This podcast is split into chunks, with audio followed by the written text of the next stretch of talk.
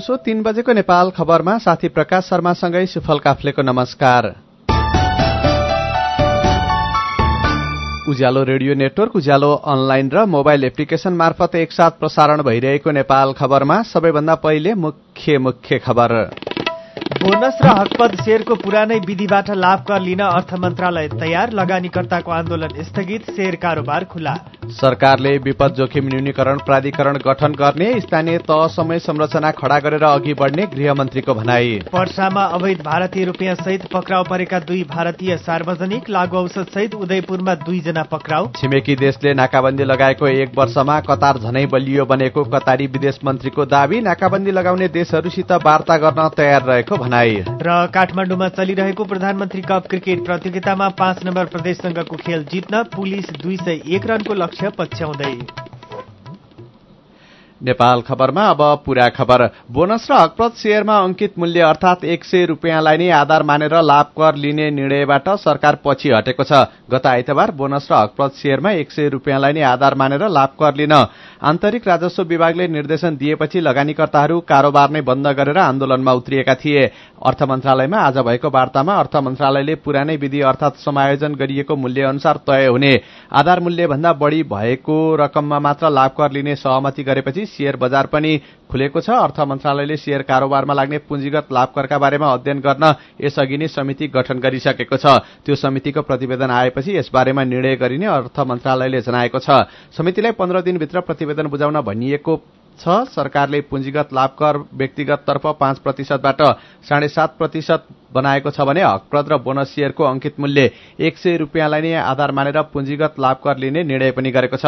साढे सात प्रतिशत लाभकर तिर्न तयार भएका लगानीकर्ता हकप्रद र बोनस सेयरमा एक सय रूपियाँलाई नै आधार मानेर पुँजीगत लाभकर लिने निर्णय विरूद्ध भने आन्दोलनमा उत्रिएका थिए। अर्थ मन्त्रालयले पुरानै विधि अनुसार लाभकर लिने भनेपछि लगानीकर्ताहरू आन्दोलन रोकेर सेयर किनबेचमा फर्किएका छन्। सरकारले विपद जोखिम न्यूनीकरण प्राधिकरण गठन गर्ने घोषणा गरेको छ। गृहमन्त्री रामबहादुर थापा बादलले कार्यकारी अधिकार सहितको विपद जोखिम न्यूनीकरण प्राधिकरण गठन गर्ने घोषणा गर्नुभएको हो। आज काठमाडौँमा भएको विपद जोखिम न्यूनीकरण सम्बन्धी अन्तर्क्रियामा गृहमन्त्री थापाले प्राधिकरण छिटै गठन हुने र त्यसले विपद जोखिम न्यूनीकरणमा महत्वपूर्ण योगदान दिने विश्वास व्यक्त गर्नुभयो। उहाँले विपद जोखिम न्यूनीकरणका लागि स्थानीय तहसम्मै संरचना खड़ा गरेर अघि बढ़ने योजना पनि प्रस्ताव गर्नुभएको छ। गृहमन्त्री थापाले विपद जोखिम न्यूनीकरणका लागि ऐन कानूनमा सुधार गर्दै लैजाने प्रतिबद्धता पनि व्यक्त गर्नुभयो। नेपालमा वर्षेनी औसत नौ सय जना मानिसको बाढ़ी पहिरो लगायतका प्राकृतिक विपत्तिका कारण ज्यान जाने गरेको विभिन्न अध्ययनले देखाएका छन्। वर्षा प्रहरीले अवैध भारतीय रूपियाँसहित पक्राउ परेका दुईजना भारतीय नागरिकलाई आज सार्वजनिक गरेको छ। अवैध भारतीय मुद्रासहित पक्राउ परेका भारत बिहारको पूर्वी चम्पारणका चितरञ्जन प्रसाद र मोतिहारीका रोहित केसरीलाई जिल्ला प्रहरी कार्यालय पर्साले आज वीरगंजमा पत्रकार सम्मेलन गरेर सार्वजनिक गरेको हो। वीरगंजको रजत जयन्ती चोकबाट एकतीस लाख अस्सी हजार भारतीय रूपियाँसहित दुवैजनालाई प्रहरीले गैराती पक्राउ गरेको थियो। बरामद रूपियाँको स्रोत देखाउन नसकेका चित्तरञ्जन र केसरीलाई आवश्यक कारवाहीका लागि राजस्व अनुसन्धान विभाग काठमाडौँ पठाउन लागि पर्सा प्रहरीले जनाएको छ। यस्तै उदयपुर प्रहरीले लागू औषध सहित दुईजनालाई पक्राउ गरेको छ। इलाका प्रहरी कार्यालय लालपत्ताले नियमित जाँच गर्ने क्रममा पाँच सय अठासी एम्पुल लागू औषध सहित मिलन राईलाई पक्राउ गरेको हो। यस्तै प्रहरीले त्रियुगा नगरपालिका बाह्रका चौध वर्षीय पुष्प पारस राईलाई पनि लागू औषध सहित पक्राउ गरेको छ। उज्यालो रेडियो नेटवर्कमा प्रसारण भइरहेको दिउँसो तीन बजेको नेपाल खबरमा बाँकी नै छन्। ताप्लेजुङमा ट्र्याक्टर पल्टिँदा एकजनाको ज्यान गयो। पाँच थरमा डेनमार्क सरकारले प्रदान गरेको परियोजनाको बाह्र करोड़ रुपियाँ फिर्ता हुने नेपाल खबर सुन्दै गर्नुहोला। बचतको सुरक्षा र आकर्षक ब्याज दर नेपाल ब्याङ्क नै विश्वासिलो गाउँ सहर।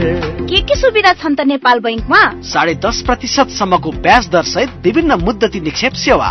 युवा महिला ज्येष्ठ नागरिक सन्तति र कर्मचारी बचत खाताहरू। औद्योगिक व्यावसायिक कृषि तथा व्यक्तिगत कर्जाहरू। सेयर भर्न सी आस्वा सुविधा। देश विदेशमा पैसा पठाउन र प्राप्त गर्न एनबिएल रेमिट। लकर सेवा मोबाइल ब्याङ्किङ इन्टरनेट ब्याङ्किङ यी सेवा जस्ता धेरै आधुनिक सुरक्षित र भरपर्दो ब्याङ्किङ सेवा सुविधा पनि छन् नि। ल है अब हामी सबैजना अलमल नगरी नेपाल ब्याङ्कमै जाउँ। अत्याधुनिक सुविधाहरूको साथमा नेपाल ब्याङ्क लिमिटेड नेपालको पहिलो ब्याङ्क। नेपाल ब्याङ्क नै विश्वासिलो गाउँ सहर हेटौँडा सिमेन्ट गुणस्तरमा उच्च एक पटकको प्रयोग पुस्तौँ पुस्ता ढुक्का। हेटौडा सिमेन्ट उद्योगबाट उत्पादित उच्च गुणस्तरको ओपिसी शक्ति ब्रान्डको सिमेन्ट प्रयोग गरी ढुक्क हौ। सम्पर्क हेटौडा सिमेन्ट उद्योग लिमिटेड हेटौडा फोन नम्बर शून्य सन्ताउन्न चार बाह्र पाँच सय पन्चानब्बे।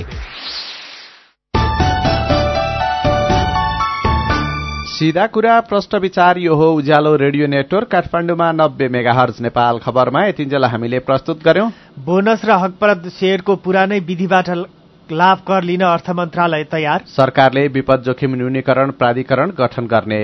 अब बाँकी खबर। ताप्लेजुङको पाथिभरा दुई मेची राजमार्गमा ट्र्याक्टर पल्टिँदा एकजनाको ज्यान गएको छ। बालुवा लिन कावेली खोला जाँदै गरेको ना पाँच त पञ्चानब्बे छैसठी नम्बरको ट्र्याक्टर सड़कमै पल्टिँदा चालक मिलन सुनवारको ज्यान गएको ताप्लेजुङका प्रहरी प्रमुख डीएसपी ज्ञानेन्द्र बहादुर बस्नेतले जानकारी दिनुभयो। यस्तै फक्ताङलुङ दुई जेखेनिम खेजेनिममा सड़क खन्ने क्रममा पहिरोले एक्साभेटर बगाउँदा हिजो ज्यान गुमाएका कृष्ण प्रसाद कटुवालको शव आज निकालिएको पनि डीएसपी बस्नेतले बताउनुभयो। पाँच थरमा डेनमार्क सरकारले प्रदान गरेको परियोजनाको बाह्र करोड़ रूपियाँ फिर्ता हुने अवस्थामा पुगेको छ। परियोजनाको काम अपेक्षाकृत रूपमा अघि बढ्न नसकेपछि रकम फिर्ता हुने अवस्था आएको हो। पाँच थरका ग्रामीण भेगका कृषि उपजको प्रवर्धन गर्ने उद्देश्यले एक स्थानीय गैर सरकारी संस्थाले जिल्ला प्राविधिक कार्यालयको समन्वयमा पैंतालिस करोड़ बीस लाख रूपियाँका योजनाका काम सम्झौता गरेको थियो। विभिन्न परियोजनाको काम निर्धारित समयमा पचहत्तर प्रतिशत मात्रै सकिने भएपछि बाह्र करोड़ रूपियाँ फ्रिज हुने अवस्था आएको जिल्ला प्राविधिक कार्यालय पाँच थरका प्रमुख जयराम श्रेष्ठले जानकारी दिनुभयो। अब विदेशको खबर। कतारका विदेश मन्त्री Mohammed bin Abdullah Rahman al थानीले छिमेकी देशहरूले लगाएको नाकाबन्दीले कतार झन बलियो भएको दावी गर्नुभएको छ। कतार विरूद्ध साउदी अरब सहितका अरब देशले नाकाबन्दी लगाएको एक वर्ष पुग्दा कतारी विदेश मन्त्रीले यस्तो अभिव्यक्ति दिनुभएको हो। छिमेकी देशको कठोर नाकाबन्दी जारी रहँदा कतारको आन्तरिक बल सम्बन्ध र आर्थिक विकासमा कुनै पनि कमी नआएको दावी विदेश मन्त्री थानीले गरेको बीबीसीले जनाएको छ। कतारले आतंकवादलाई सहयोग गरेको भन्दै साउदीसँगै बहराइन इजिप्ट र युएले गएको वर्षको जुन पाँचमा नाकाबन्दी लगाएका थिए। विदेश मन्त्री थानीले कतारमाथि काल्पनिक रूपमा दोषारोपण गरिएको वर्ष दिन पुग्दा कतारी नागरिक थाकेका वा गलेका नभई अझ सशक्त बनेको जिकिर गर्नुभएको छ। उहाँले कतार आफू विरूद्ध नाकाबन्दी लगाउने छिमेकीसँग शान्तिपूर्ण रूपमा वार्ता गर्न तयार रहेको भन्दै वार्ताका लागि आह्वान पनि गर्नुभएको छ। नेपाल खबरमा अब खेल खबर। प्रधानमन्त्री कप राष्ट्रिय क्रिकेट प्रतियोगितामा समूह चरणको अन्तिम खेलमा पाँच नम्बर प्रदेशसँगको खेल जित्न नेपाल पुलिसले दुई सय एक रनको लक्ष्य पाएको छ। त्रिभुवन विश्वविद्यालय क्रिकेट मैदान किर्तिपुरमा लक्ष्य पछ्याउने क्रममा नेपाल पुलिसले ताजा स्थितिमा बाइस दशमलव चार ओभरको खेल सकिँदा एक विकेट गुमाएर चौहत्तर रन बनाएको छ। नेपाल पुलिसका सुनिल धमला एकतीस र दिलीपनाथ नौ रन बनाएर खेलिरहेका छन्। पहिला ब्याटिङ गरेको पाँच नम्बर प्रदेशले पचास ओभरमा नौ विकेट गुमाउँदै दुई सय रन बनाएको थियो। पाँच नम्बर प्रदेशका शंकर राणाले चौवालिस र सौरभ खनालले बयालिस रन बनाए। अहिलेको खेलको नतिजा जे भए पनि पाँच नम्बर प्रदेश र नेपाल पुलिसले सेमी फाइनलमा स्थान पक्का गरेका छन्। तेस्रो स्थानमा रहेको प्रदेश सातको पनि पाँच अङ्क भए पनि ऊ रन रेटले पछि पर्दै प्रतियोगिताबाट बाहिरिएको छ। उज्यालो रेडियो नेटवर्कमा प्रसारण भइरहेको दिउँसो तीन बजेको नेपाल खबर सक्नु अघि मुख्य मुख्य खबर फेरि एकपटक। बोनस र हकप्रद शेयरको पुरानै विधिबाट लाभ कर लिन अर्थ मन्त्रालय तयार। लगानीकर्ताको आन्दोलन स्थगित। शेयर कारोबार खुल्ला। सरकारले विपद जोखिम न्यूनीकरण प्राधिकरण गठन गर्ने स्थानीय तहसम्मै संरचना खड़ा गरेर अघि बढ्ने गृहमन्त्रीको भनाई। वर्षामा अवैध भारतीय रुपियाँ सहित पक्राउ परेका दुई भारतीय सार्वजनिक लागु औषध सहित उदयपुरमा दुईजना पक्राउ। छिमेकी देशले नाकाबन्दी लगाएको एक वर्षमा कतार झनै बलियो बनेको कतारी विदेश मन्त्रीको दावी नाकाबन्दी लगाउने देशहरूसित वार्ता गर्न तयार रहेको भनाई। र काठमाडौँमा चलिरहेको प्रधानमन्त्री कप क्रिकेट प्रतियोगितामा पाँच नम्बर प्रदेशसँगको खेल जित्न पुलिस दुई सय एक रनको लक्ष्य पछ्याउँदै। दिउँसो तीन बजेको नेपाल खबर सकियो। बेलुकी पाँच बजे काठमाडौँ उपत्यका विशेष र छ बजे देशभर प्रसारण हुने नेपाल खबरमा फेरि उपस्थित हुनेछौ। उज्यालोको मोबाइल एप्लिकेशन र उज्यालो अनलाइन डट कममा ताजा खबर पढ्दै र सुन्दै गर्नुहोला। नमस्कार।